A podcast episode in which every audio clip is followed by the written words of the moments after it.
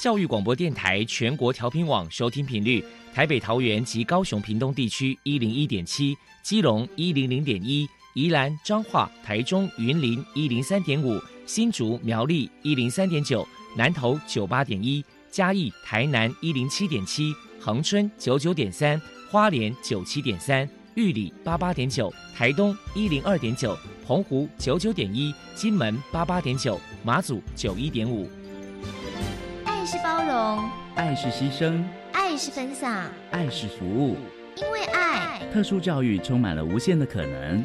用爱关怀身心障碍同学的未来，用心倾听资赋优异子女的心声。欢迎老师、家长、同学们，大家一起加入特别的爱这个大家庭。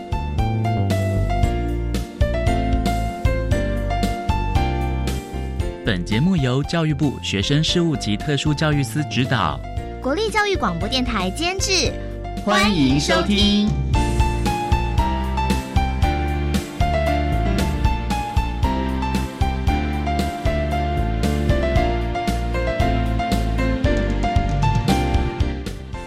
我们在空中相会，欢迎您再度收听特别的爱，我是小莹。这个节目在每个星期六和星期天的十六点零五分到十七点播出。今天要继续为您探讨有关于楷模厂商的相关议题了。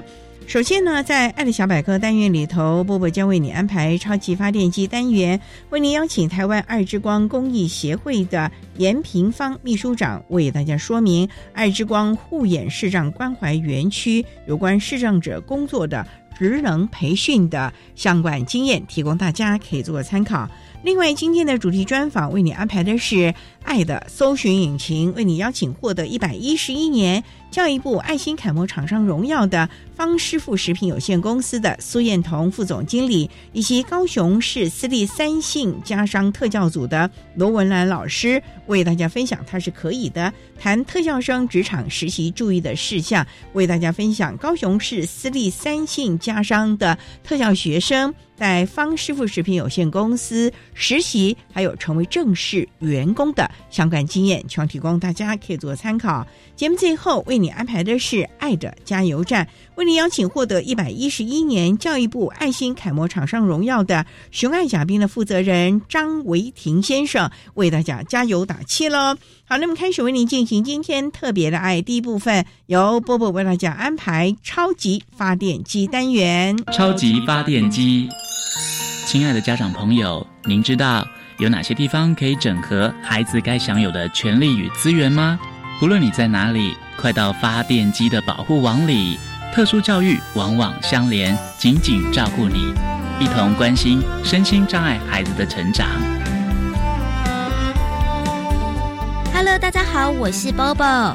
今天的超级发电机，我们特别邀请到台湾爱之光公益协会的秘书长严平芳女士来到节目现场。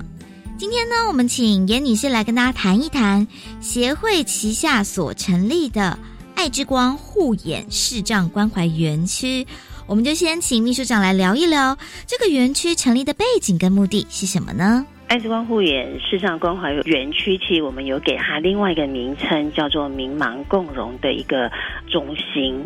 会想要成立这个园区，最主要是我们在推动护眼防盲过程中，其实这过程中就已经把视障体验的一些相关活动跟游戏或是互动的方式融入在护眼防盲的内容。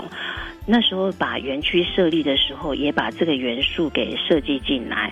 在园区里面呢，除了我们有一个示范的眼球馆以外，我们还有一个黑暗体验的空间。像今年这个空间就是一个春天的主题，我们把视觉拿掉之后，里面有嗅觉、有触觉、有听觉，然后还有一个微光的教室。那透过这个过程中，我们让视障者可以来带领大家做一个导览的服务过程中呢，这个就是去呈现视障者的优势，还有他们可以展现能力的一个空间了。在这个空间出来之后，还有一个视觉训练的游戏空间。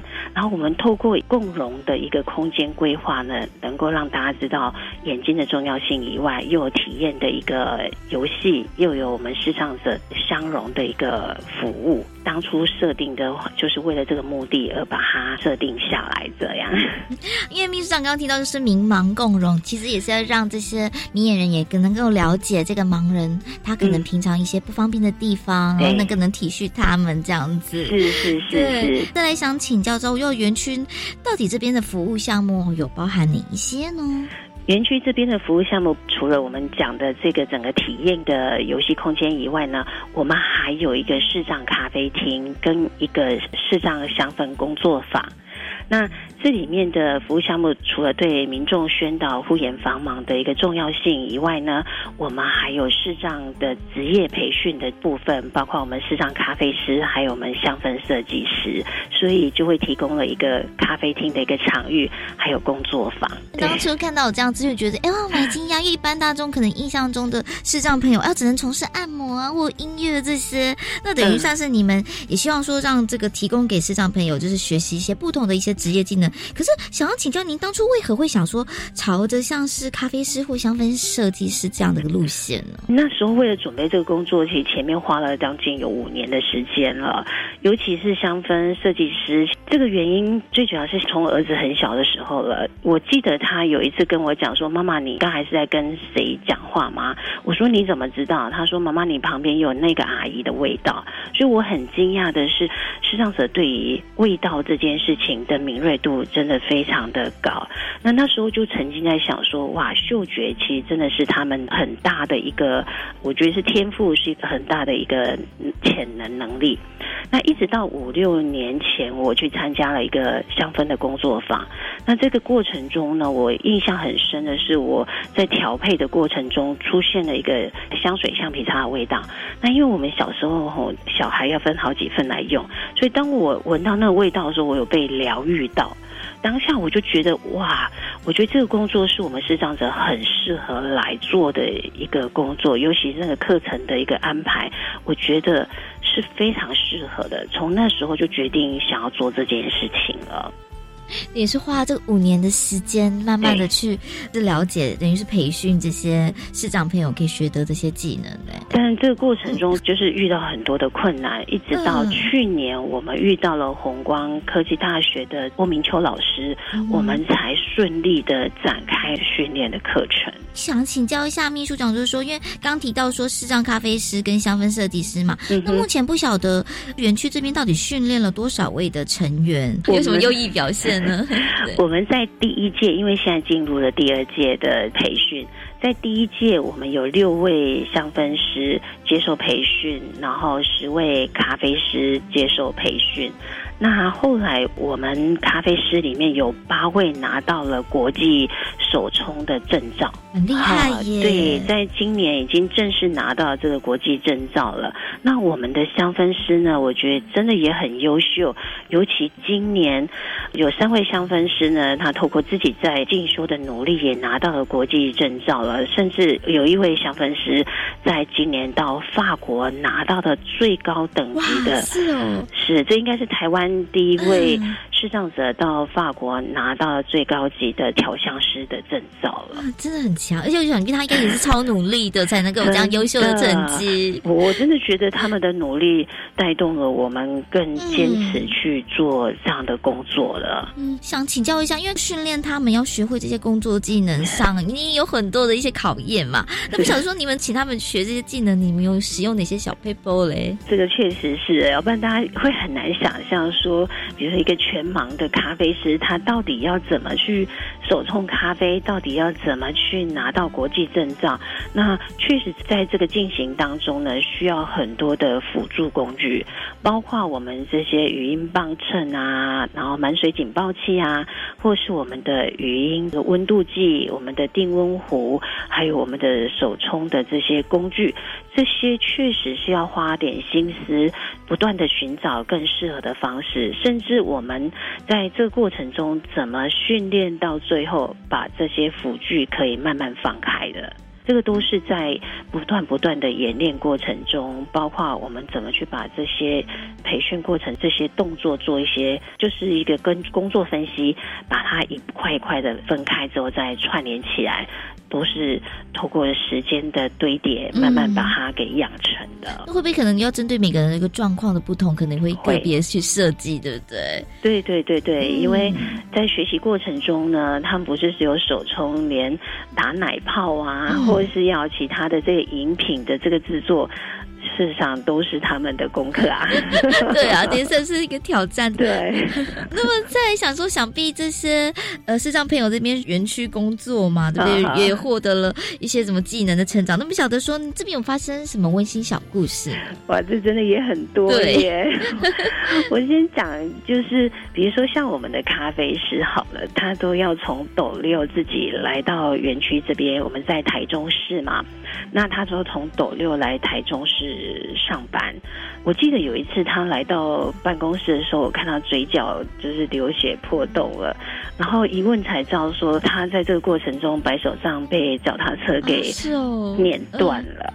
但是他为了要来上班，因为其实对于视障者这个手杖歪了后，他要行动也很困难的，就是很容易把方向给带歪了，这是有危险的。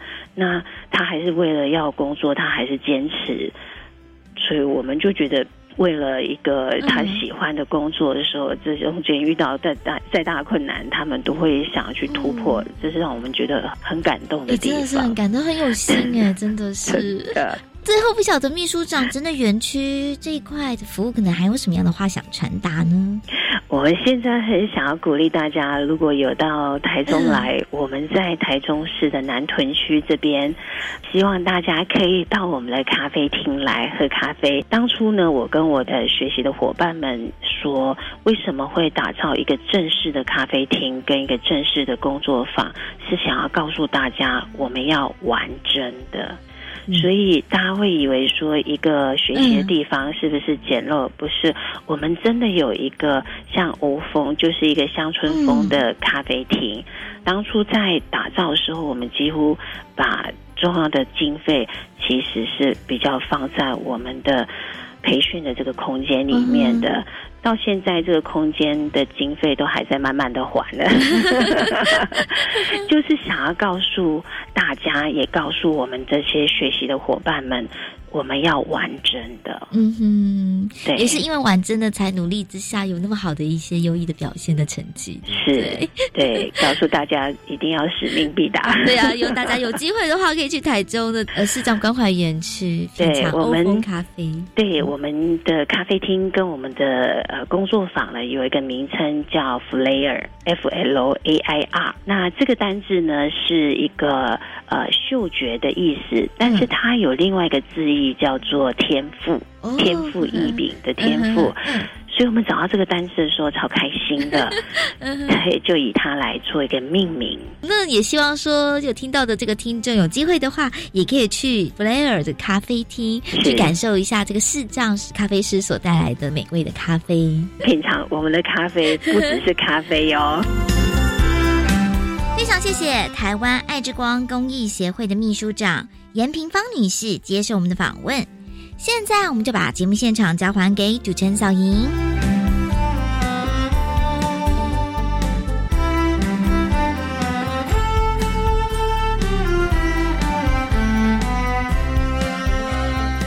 谢谢台湾爱之光公益协会的严平芳秘书长以及波波为大家介绍了。爱之光护眼视障关怀园区的相关资讯，希望提供大家可以做参考。您现在所收听的节目是国立教育广播电台特别的爱，这个节目在每个星期六和星期天的十六点零五分到十七点播出。接下来为您进行今天的主题专访。今天的主题专访为你安排的是爱的搜寻引擎。为您邀请获得一百一十一年教育部爱心楷模厂商荣耀的方师傅食品有限公司的苏燕彤副总经理，以及高雄市私立三信家商特教组的罗文兰老师，要为大家分享三信家商的特教生在方师傅食品有限公司实习，还有成为正式员工的相关经验喽。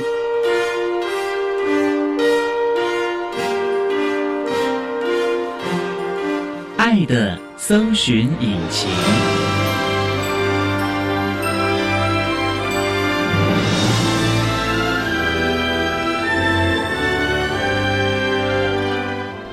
为大家邀请获得一百一十一年教育部爱心楷模厂商啊方师傅食品有限公司的副总经理苏燕彤苏副总，苏副总您好。主持人好。另外一位贵宾呢是三信家商的特教老师罗文兰罗老师，老师您好。主持人你好。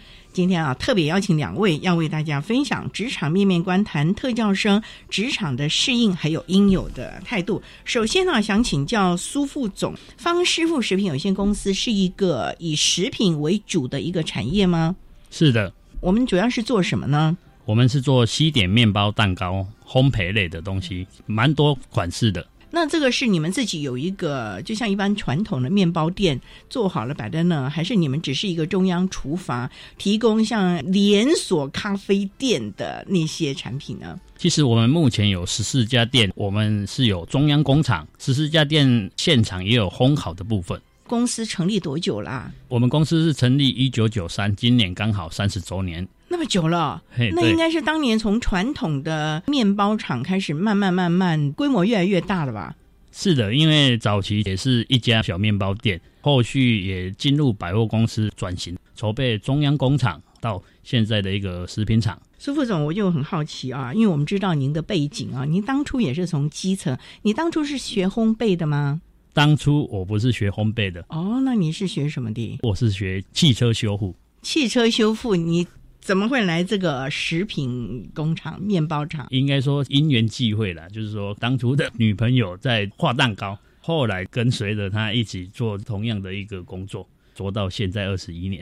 意思是说，这家方师傅是你们一起创办的吗？也不是一起创办的，就是说跟随公司一起成长。你到公司多久了？二十一年。哇，从刚开始完全不懂，等于就是一个汽车修复，算是黑手哎。然后来做这种这么精致的，心情转折如何啊？当初为什么会做黑手？其实当初就是兴趣嘛。从小每一个人都有一个志向，就是说可能长大要做什么样的东西。当然，读高职汽车科是自己的兴趣。后来转职也想蛮多的啦，之前也有得过技职名人奖嘛，就是有报道，就是黑手变白手啦，进入每一个产业都是努力用心的去把事情做好，所以说才会从过去的学徒到工厂的管理，到现在经营企业的管理区块的一个学习。个人其实也成长了很多啊，从当初是基层完全就是实做，到后来必须自己成长，栽培自己。自己进修要学的一些管理的经验还有能力了啊，非常非常的难得啊。那想请教罗老师啊，在我们三信家商啊，您工作大概多久了呢？其实我工作三十九年，那我已经退休了。三十九年啊，当初你就是针对我们特殊教育吗？没有，我刚开始是三科技教师，后来因为转型，学校有这个特教班的需要，所以我就去教特教班。所以我是从八十八年开始教特教班，因为特教的需求，我需要去做一些进修，所以在八十九年开始进修。那同时学校的特教的工作人员因为离职到公立学校去，我就被指定来接这个职务。所以我就开始从最基层的特教开始学习。可是我们知道，像这种技职体系、技术型高中啊，对于学生在实作方面是特别特别的着重。尤其像我们的家事商业这一块，有商业又有餐旅烘焙，这些都是在这里面的喽。对对，我们学校是属于比较着重在技艺的这个部分。那所以我们当时的餐饮科刚开始就已经知名度很大。所以我们的特教班就设在餐饮科，这也是全省唯一的一个学校是设餐饮服务科，其他学校都设综合职能。不过现在因为改革的关系，已经名称不是这样的，各个学校依各个学校的科系来设定那个名称，就是我们都一直没有变。这个是我们三姓家商的一个特色了啊。对，好，那我们稍待再请获得一百一十一年教育部爱心楷模的厂商方师傅食品有限公司的苏燕彤副总经理及三性。家商的龙文兰老师，在为大家分享特教生职场的适应，还有应有的态度喽。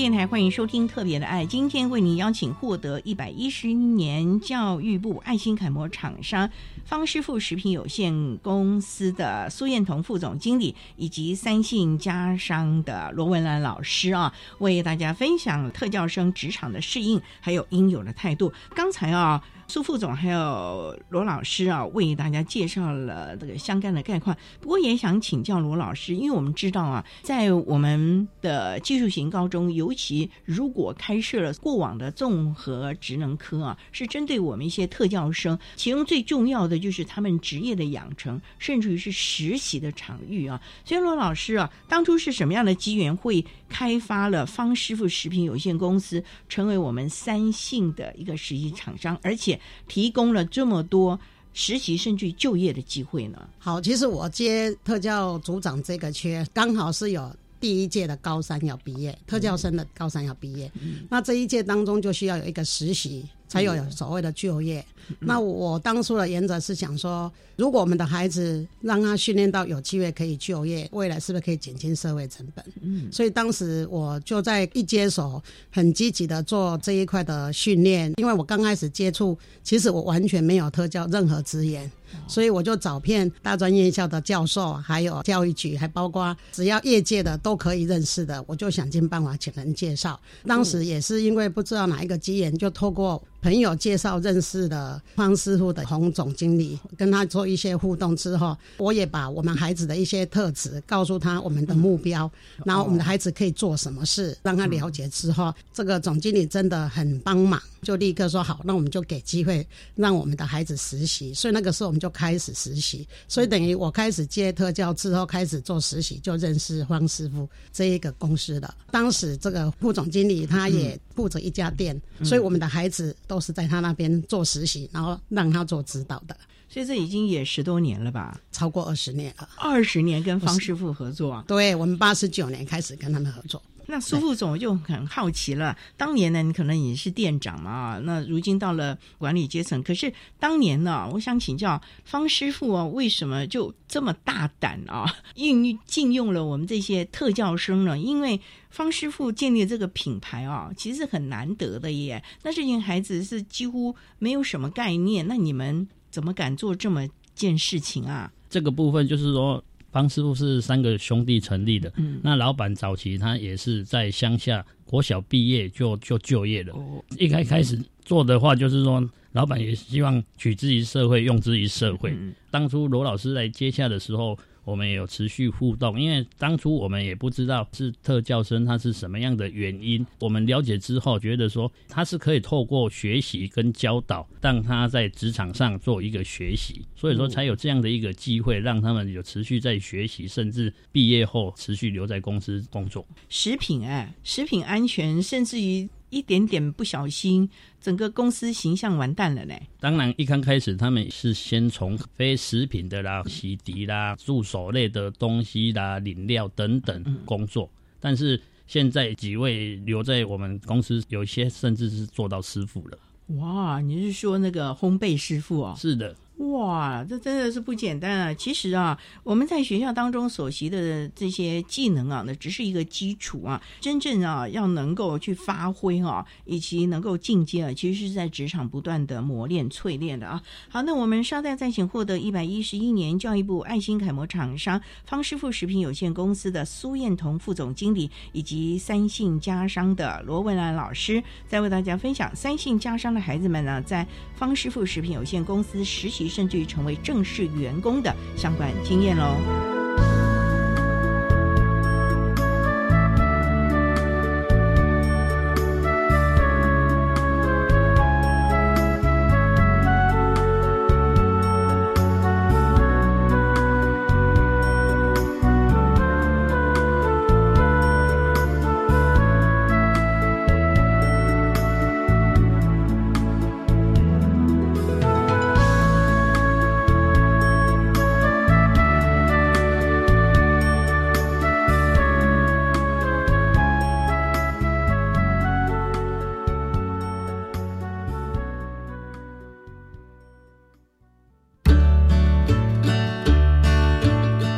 老朋友，各位好朋友，我是常勤芬，我回来了。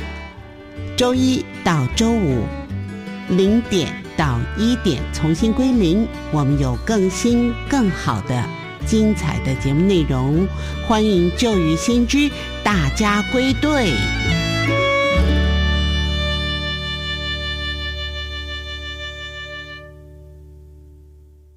加油！我是头号粉丝，大家一起来加油打气。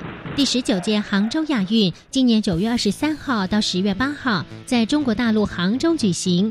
亚运是亚洲竞技层级最高，而且举办规模最大的综合性运动会。我们一定要帮台湾健儿加油打气，让选手有信心超越自我。预祝选手们在亚运比赛勇夺奖牌，让世界看见台湾。以上广告是由教育部提供。这个暑假，国立台湾艺术教育馆隆重推出年度主题展——画中画儿童画与原生艺术展，展出来自世界各地的儿童画作与原生艺术作品，还有超壮观的艺术装置，带你走进画中世界，看见画中角色活泼起舞，感受儿童画与原生艺术的无穷魅力。展览自七月四日起至九月二十四日止，邀请你一起走入画中。管那么的水，落嘎西木啊！大家好，我们是欧开合唱团。您现在收听的是教育电台。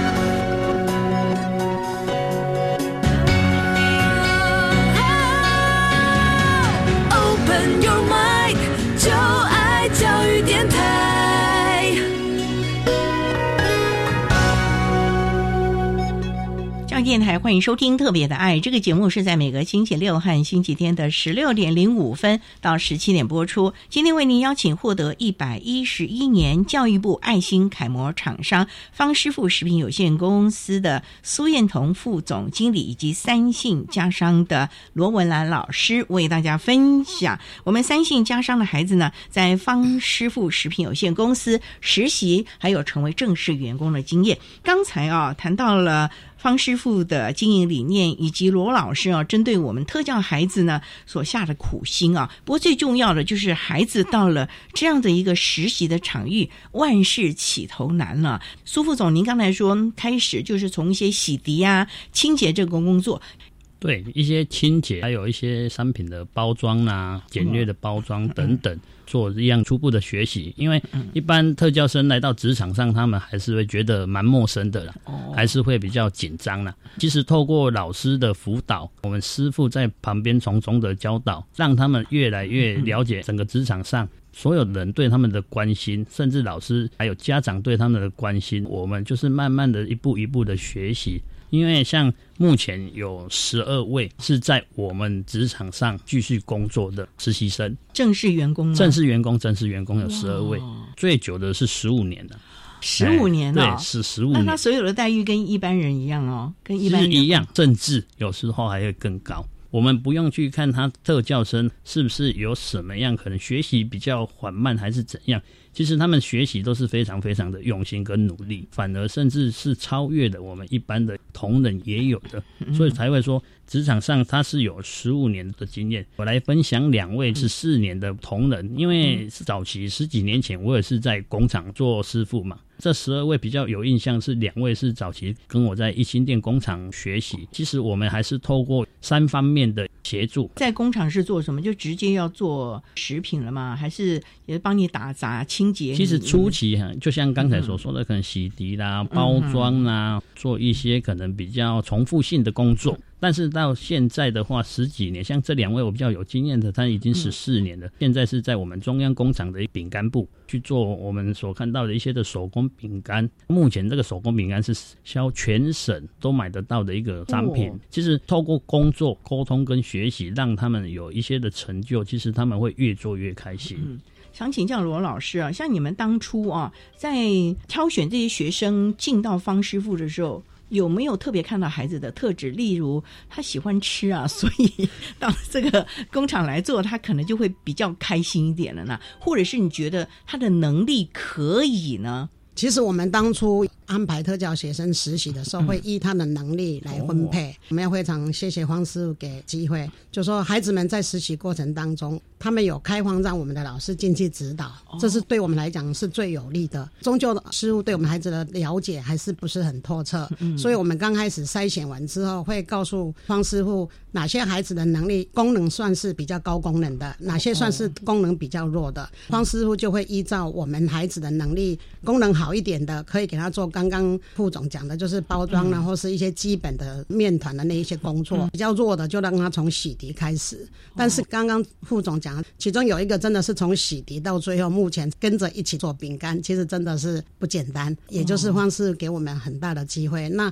因为我们都有进场去协助嘛，那有任何问题。师傅会告诉我们哪一个孩子有问题，那我们就第一时间去协助，之后然后跟师傅沟通，告诉师傅怎么来带他，他可能会更有效益。那师傅马上接受，然后就立刻用我们建议的方式来做协助，所以我们的孩子才能够顺利做了这么久，而且长长久久，他们每年也都开放让我们孩子实习跟就业，这是我们觉得最感谢的地方。哎，不过苏副总啊，这些孩子从刚开始啊是什么都没有的，你们怎么去跟老师协调？因为特教生有他的特色。那你们直接在现场，你怎么知道这个孩子可以适合做什么呢？虽然老师有告诉你们了，可是就像你讲的，缓慢了，你难道不会觉得天哪，我赶进度都来不及了？这这这怎么办呢？这个一次不会，两次不会，今天教了，明天又忘了，那怎么办呢？苏副总啊，其实这个有一部分也是公司的一个文化，就是说公司的文化也是用包容跟爱的部分去做这样的一个教育。比较缓慢，但是我们还是透过师傅，也会让师傅了解为何他来这边，为何我们要教导他。其实我们师傅也是在做一个学习的。因为特教生来职场上，他是在做学习，但是我们公司也会觉得说，我们师傅在教导他，我们也是在做学习哦。所以说是用这样的一个爱跟包容去做一个传承。所以说昨天教了，明天又忘记了，但是我们还是是持续用这样的一个包容跟爱的一个教育跟一个企业文化。去做这样的一个传承，其实我们公司长期捐助偏乡的孩童，其实也是做了二十几年，到现在持续不断。你看，在外就在做了，内就是说他们来到我们的厂房里面、厂区里面，我们要如何去做？让这个师傅也有感受。每一个特教生来到这边，我们把他当做家人，自己的兄弟姐妹。如果你是用什么样的态度去看这一件事情，你做出的事情就会有所不一样。所以说，我们是用包容、爱这样的一个方式，是持续不断的教。可能一次不会教两次，两次不会教五次，总有一天他绝对会的。因为学校这边绝对是有筛选过，也跟学校有沟通。当然，每一个小孩都有每一个人的个性。那其实有时候你够了解的。你就知道要用哪一个方式去鼓励他，让他在职场上是有成就的。其实包容和爱啊，这是一个非常棒的一个企业文化了啊。所以我们过往有好多的老师有告诉过我们呢，这些楷模厂商啊，只要持续的禁用或者是。愿意提供实习的机会，其实这个厂商他会越来越好，越来越壮大，这也是一种善的循环了啊。好，那我们商量再请获得一百一十一年教育部爱心楷模厂商方师傅食品有限公司的苏燕彤副总经理，以及三信家商的罗文兰老师，为大家分享了三信家商的孩子们呢，在方师傅食品有限公司实习，还有成为正式员工的相关经验喽。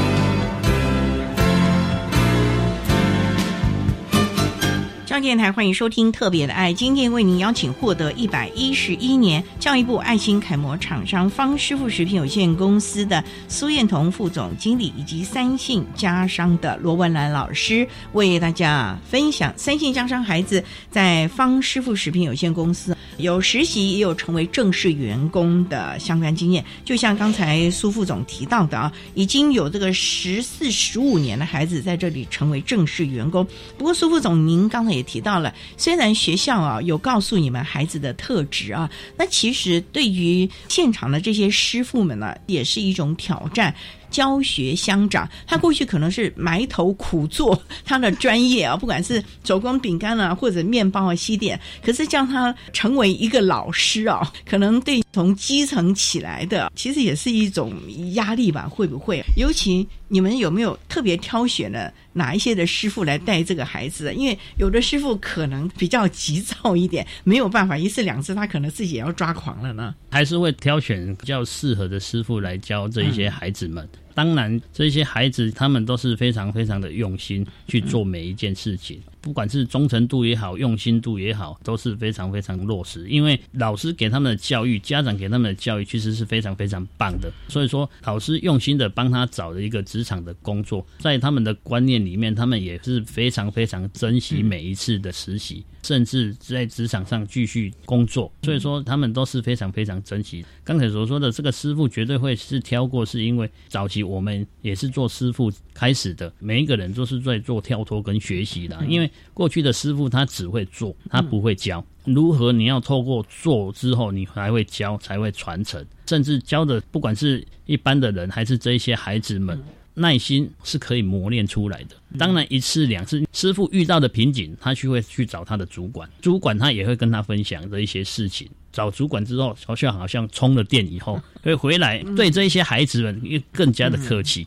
这个就像刚才主持人说的，就是一个善的循环呢。你如何在一个厂房里面、厂区里面善的循环，你就会把这一些孩子带得很好。那其实这样，你看孩子有成就，那师傅也有成就了。哎，因为每一个人一出生什么绝对都不会，但是透过一次两次的学习、知识成成长。那每一个阶段，那当然每一个阶段人要学习的地方，所以说绝对会挑过师傅，但是我们是希望说，哎，让每一个师傅都有这样的一个机会的，因为来工作其实一天的时间非常非常长，有时候跟家人陪伴的时间就没有那么长，所以说这些孩子们，我把他看成是我们的家人，其实你的对待绝对会不一样。刚才啊，苏副总你特别提到了这些孩子啊，其实也是慢慢慢慢的学习啦，对于师傅来说也是。一种学习了啊，不过最重要的就是这群孩子从无到有，慢慢的，今天不会，明天再来，这样子。我们讲的是细水长流，慢工出细活的啊！你们会不会看到了孩子，当他从不会到他能够做出一个成品的时候，那种的高兴度呢？是不是你们自己也看到孩子的成长？那师傅们呢，甚至于现场的老师们呢，其实也会很开心，觉得比自己做成功了还要更开心啊。这个绝对会，因为早期我们也是一个师傅，我早期是做蛋糕的，我们把一个蛋糕的成品摆在我们的蛋糕柜上。故意站在旁边在听小朋友说：“哇，妈妈这个蛋糕好漂亮啊！”我们做师傅的会有所成就。那其实孩子们，我们也是创造这一些成就，让他可能他初期是这样。过了可能一个月后，他变成了怎样？到现在十几年的，绝对会不一样。这个部分我们慢慢啊，等于我们还是会透过这样的教育，让这些孩子持续来分享。其实我觉得这个是让他们也有不同的学习了。这个很重要啊。不过最重要的一点呢，想请教罗老师了，因为这群孩子还是有情绪。当一个人呢一直做不好啊，这个 一直失败啊，我觉得那个挫折容忍度啊，还有愿意继续努力这一块，是不是在学？校端呢，你们也特别特别的会去帮他们做一些养成的教育，特别的着重孩子这一块呢。因为各个学校的特教班的状况是当初是各自发展嘛，所以我们就着重在餐饮这一块。那当时因为我前面有讲到，就是我们希望孩子未来有一个工作，所以我们在学校就有开中餐烘焙、门市清洁这些专业的技能，陪他们训练。训练到甚至于让他们考证照，考证照并不是说有了一个证照就可以当师傅嘛。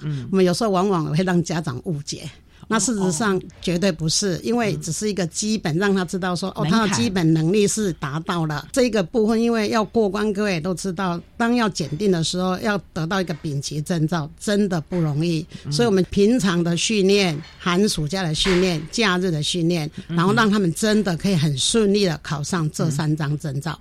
那因为透过这个辛苦的训练过程当中，孩子的基本能力的养成就会比较有，而且相对的，因为我们特殊生要就业本来就不容易，他一定要做到不迟到、不早退，然后而且要耐操，愿意做事，不怕辛苦，不能够计较。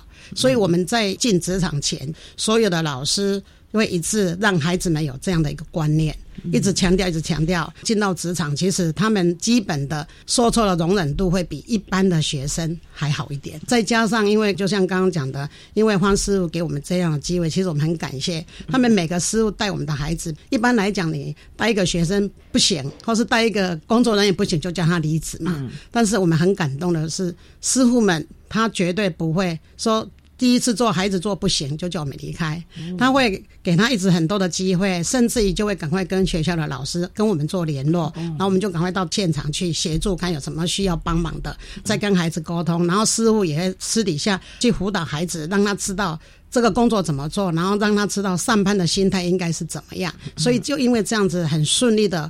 我们的孩子几乎每一个都有留下来，所以他们通过训练实习完毕之后，让师傅都觉得哎，真的很棒。那给他一个机会，所以因为这样，历年来黄师傅都一定有用我们的孩子。嗯，这是我们觉得非常非常谢谢黄师傅的地方。谢谢。最重要的，也就是企业和学校啊是无缝隙的衔接，让孩子在职场实习，如果有什么状况呢，学校端的老师也马上能够进入。做一些的补强了啊！好，那我们稍待啊，再请获得一百一十一年教育部爱心楷模厂商荣耀的方师傅食品有限公司的苏燕彤副总经理，以及三信家商的罗文兰老师，为他分享了三信家商的孩子们在方师傅食品有限公司实习，还有成为正式员工的经验喽。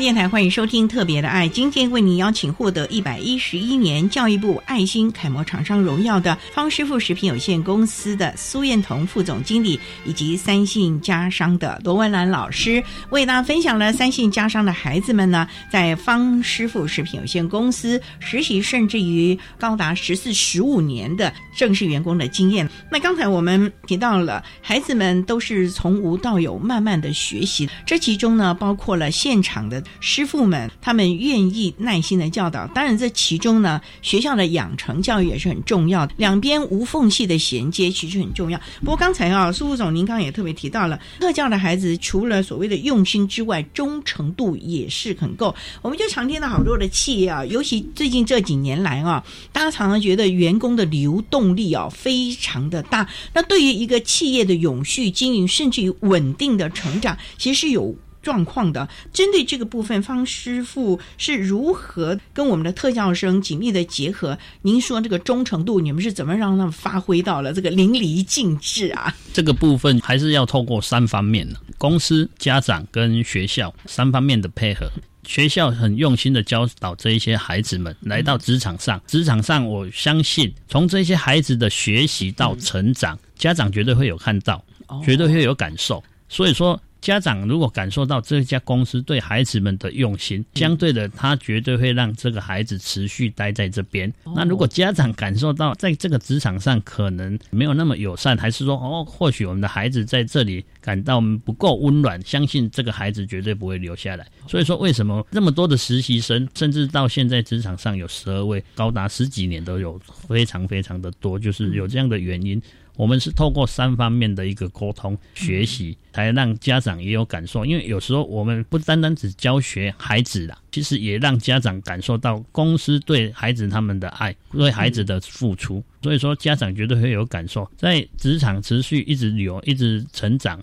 绝对家长会有看到，所以说我们还是透过这个三方面持续去做到现在也不断不断的在做三方面的配合啊。不过最重要的罗老师啊，我们过往啊曾经有好多的经验，孩子其实能力可以，他的就业的意愿也蛮强盛的，重点在于家长，家长就。舍不得啦，哈，或者是觉得说，哎呀，没关系，我家养得起，他不必朝九晚五等等等等的啦，啊，所以在这个部分呢，老师你们是怎么样去跟家长做一个良善的沟通？因为孩子如果毕了业没有进入职场，虽然我们不会说很特别在乎他能够收入多少，可是如果孩子。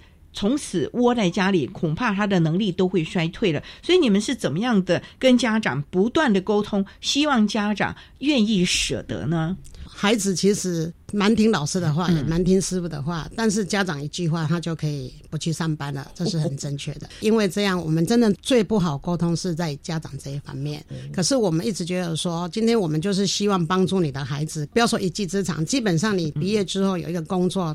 可以养活自己，其实是很重要，因为爸爸妈妈会老，他不会养他一辈子嘛，所以我们就一直会跟家长做这样的沟通。所以我们高一就会开家长座谈会，除了本身教育部规定的个别化教育计划之外，我们就会特别为高一先开一次家长座谈会，到了高二再开一次家长座谈会，到了高三上下学期各开一次，甚至于我们还有开一个转衔会议，就是把家长请来。个别的会议，刚刚那个是集体全部嘛，那我们就会给家长一些观念，让他们知道说在职场应该怎么样工作，然后家长怎么去陪同，那你的孩子才能够稳定就业，也让家长知道说你的孩子。以后如果能够有一个工作，最基本他可以养活自己，不是靠父母一辈子。父母当你离开的时候，你就不用担心，就一直这样，每年都这样给他们这样的一个观念观念。然后透过导师也要做互动，然后组长我当时是做组长，所以也都一直有跟家长保持密切的联络。也因为这样之后，慢慢慢慢他们等到了高三，就会认同孩子是需要去工作的。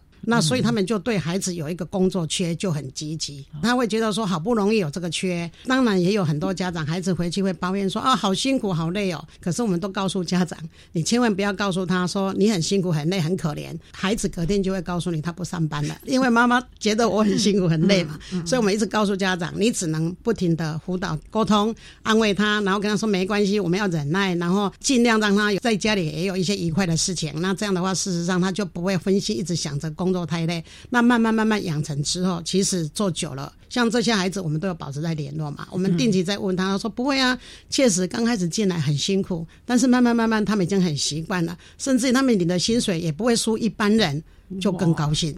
对，我觉得这样的话是稳定下，然后家长看到孩子有成就，那也看到方师傅这样的照顾孩子，其实他们就很放心。好的就是师傅们，孩子发生任何问题，他会告诉学校老师，老师去协助之外，他也会跟家长做进一步的沟通，让相对就三方面都能够自己知道怎么来配合指导这个孩子，其实自然而然这个孩子要留下来的机会就会比较大。所以家长是不好沟通，可是真的要花时间。你花时间，然后他会看到学校的用心。其实他们自然也会有一点感动。新师生的沟通真的是很重要的啊！不过这么多年来啊，想请教苏副总啊，方师傅啊，就像您讲的，对内对我们的特教生提供了这么温暖的就业的甚至于实习的环境，可是对外呢，其实你们也对很多的偏乡提供了很多温暖的协助。请问呢，针对一个企业啊，这么多年来啊，一步一脚印的走向，您觉得哈？企业对社会的责任，方师傅是怎么来看待的呢？就像刚才所说的，偏乡的孩童，其实我们已经做了二十几年了，到现在也不间断嘛。包括捐血活动，真的我们也不希望发生的。之前我们的救灾可能是地震、水灾、风灾等等，包括高雄气爆，我们的都是出了一分的力。但是说，我们希望把这样的一个爱传出去。我们常常在做这一些的公益活动，我们让师傅也清楚知道，因为有时候你看，像高雄气爆，我们一天大概做三千个面包给志工也好、受灾户也好的一个救助，一天三千五个面包会不会多工作？会，但是我们也要让我们这些同仁知道，让这些孩子们知道。我们的所做是在协助，可能你新闻上看到的这一些报道，我们出了一些的力量。所以说，这个企业文化，我们到现在持续不断的做，是因为这个是一个企业文化的传承。所以说，我们也会让孩子们、我们师傅们了解，或许。我们在工厂也是在做这样的一个公益活动，所以呢，其实一个企业的文化，企业对社会的一个责任呢，方师傅呢，除了在对内对外，尤其对我们的特教生所提供的心情、家庭的安顿啊，社会的协助啊，其实是非常重要的一个社会的责任。我们也希望有更多的企业或者是厂商能够对于我们特教生，不管是实习或者是就业的场域了啊。那我们今天也非常的谢谢获得一百一十一年教育部。爱心楷模厂商荣耀的方师傅食品有限公司的苏燕彤副总经理，苏副总，谢谢您，谢谢主持人，我们也非常谢谢三信经销商罗美兰老师，谢谢您，老师，谢谢主持人，我们下次同一时间空中再会喽。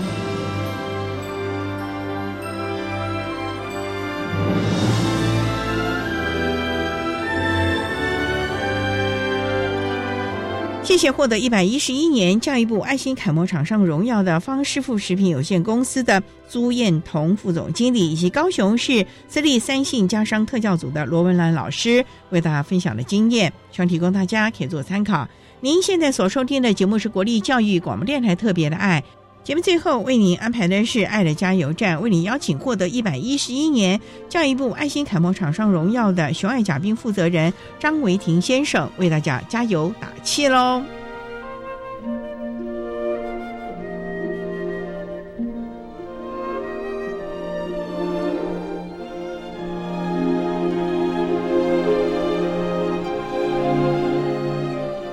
爱的加油站。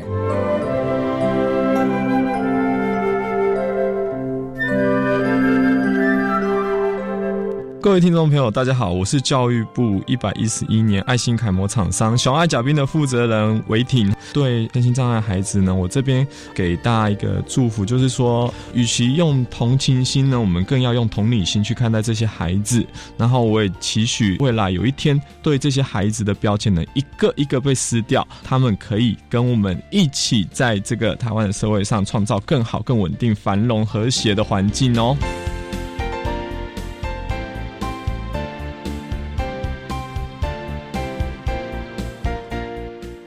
节目就为您进行到这，感谢你的收听。在下个星期节目中，为您邀请彰化县特教中心的陈玉喜语言治疗师为大家说明大肌慢提的原因，谈早期疗愈对于发展迟缓儿童的重要性，希望提供大家可以做参考。感谢你的收听，也欢迎您在下个星期六十六点零五分再度收听特别的爱。我们下周见了，拜拜。